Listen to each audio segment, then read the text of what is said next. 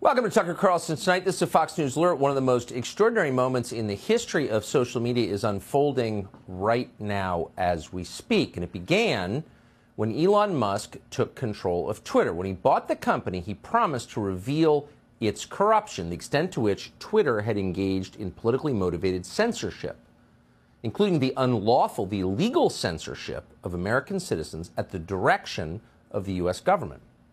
Well, tonight, less than an hour ago, Musk began to make good on that promise. Twitter shared a trove of internal documents with Matt Taibbi of Substack. Those documents are coming out again as we speak. And what they prove so far is very serious. Those documents show a systemic violation of the First Amendment, the largest example of that in modern history. These documents show that, among other things, political officials in the Democratic National Committee were directing censorship at Twitter ahead of the 2020 election. One Twitter official wrote on October 24, 2020, that he had received, quote, an additional report from the DNC.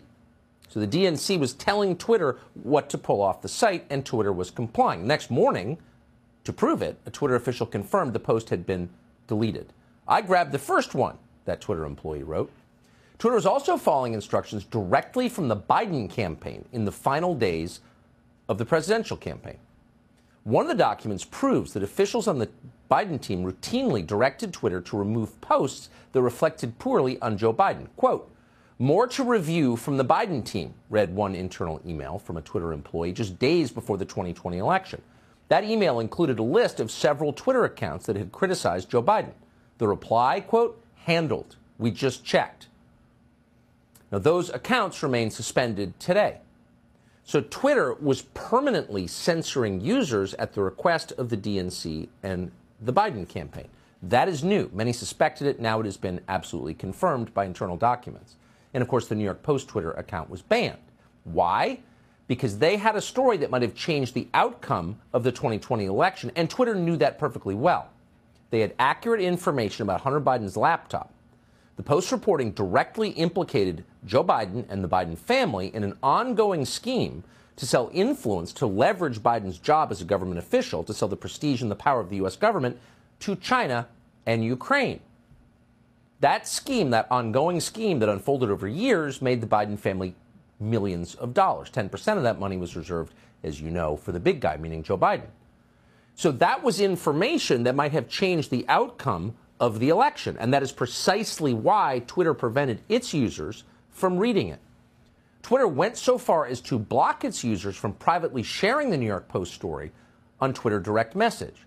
So anyone attempting to share the story about Hunter Biden's laptop was told it was unsafe. Now, that measure preventing users from sharing information privately is something that Twitter reserves in normal circumstances only in the most extreme cases. Taibbi writes, like stopping the transmission, transmission of child pornography. But in this case, information that might have hurt Joe Biden's chances of becoming president were invoked. And they were applied even to the sitting president's press secretary, Kayleigh McEnany.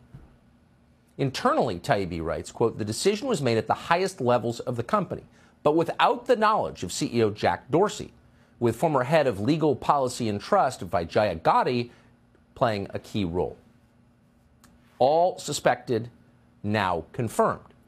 Now, in public, Twitter and its many allies and the rest of the media claimed that the New York Post story violated the hacked materials policy that Twitter had on its books.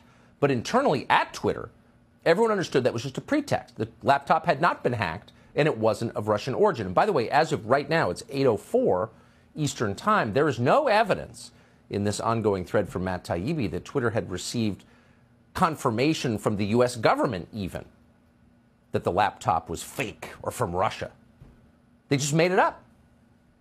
According to Taibbi, one official admitted that, quote, hacking was the excuse, but within a few hours, pretty much everyone at Twitter realized that wasn't going to hold, but no one had the guts to reverse it. One communications official at Twitter, Trenton Kennedy, wrote this, quote, I'm struggling to understand the policy basis for marking this, the laptop story, as unsafe. Twitter's former head of trust and safety, Yoel Roth, explained that Twitter had to censor the story so that Donald Trump would not be reelected president. Quote, the policy basis is hacked material, though, as discussed, this is an emerging situation where the facts remain unclear. given the severe risks here and the lessons of 2016, meaning Trump could get elected, we're erring on the side of including a warning and preventing this content from being amplified. Now, this played out to some extent in public. Now we know what was happening within Twitter. But the whole country knew that something was being censored. A lot of people couldn't read it, but it was widely known that Twitter was censoring this. And so, by the way, were many other news organizations. And at that time, Twitter received a communication from a consultant in Washington who had taken an informal poll of members of Congress, Democrats. And the message this person sent to Twitter was Democrats in Congress support the censorship. And we're quoting, they don't think the First Amendment is absolute. Huh. In other words, sitting members of Congress were encouraging censorship to affect the outcome of a presidential election. That is illegal. It is effectively election rigging. And it is a direct attack on our Bill of Rights by people who have sworn to uphold the Bill of Rights. You got to hope someone will be held accountable for this. So back to the documents. Within Twitter, others, presumably all voting Democrats, but some with some integrity, kept raising questions about this. Former Vice President of Global Communications Brandon Borrman asked, quote, can we truthfully claim this is part of the policy? In other words, is this consistent with the rules? Then the general counsel of Twitter, Jim Baker, that would be the former FBI general counsel, who was directly involved in the FBI's interview with Michael Flynn when his life was destroyed for political reasons, signed off on the continued censorship. The former FBI official signed off. Quote, caution is warranted, said Baker. Let's hope we hear from Mr. Baker in a congressional hearing very soon. So, throughout all of this, the record shows, at least as of right now, only one elected official in the entire Democratic Party, that would be Ro Khanna of Silicon Valley, a Democrat, voicing any concern at all. So Khanna reached out to Vijaya Gadde, and here's what he wrote. This seems to be a violation of the First Amendment principles. And I say this as a total Biden partisan. But he was completely blown off by Vijay Gadde. By the way, good for him. He's a liberal, too, but apparently sort of a real one.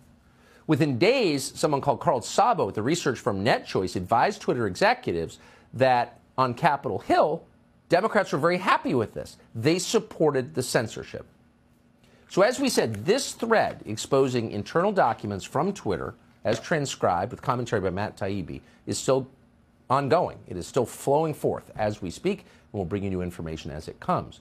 Subscribe to the Fox News YouTube channel to catch our nightly opens, stories that are changing the world and changing your life. From Tucker Carlson tonight.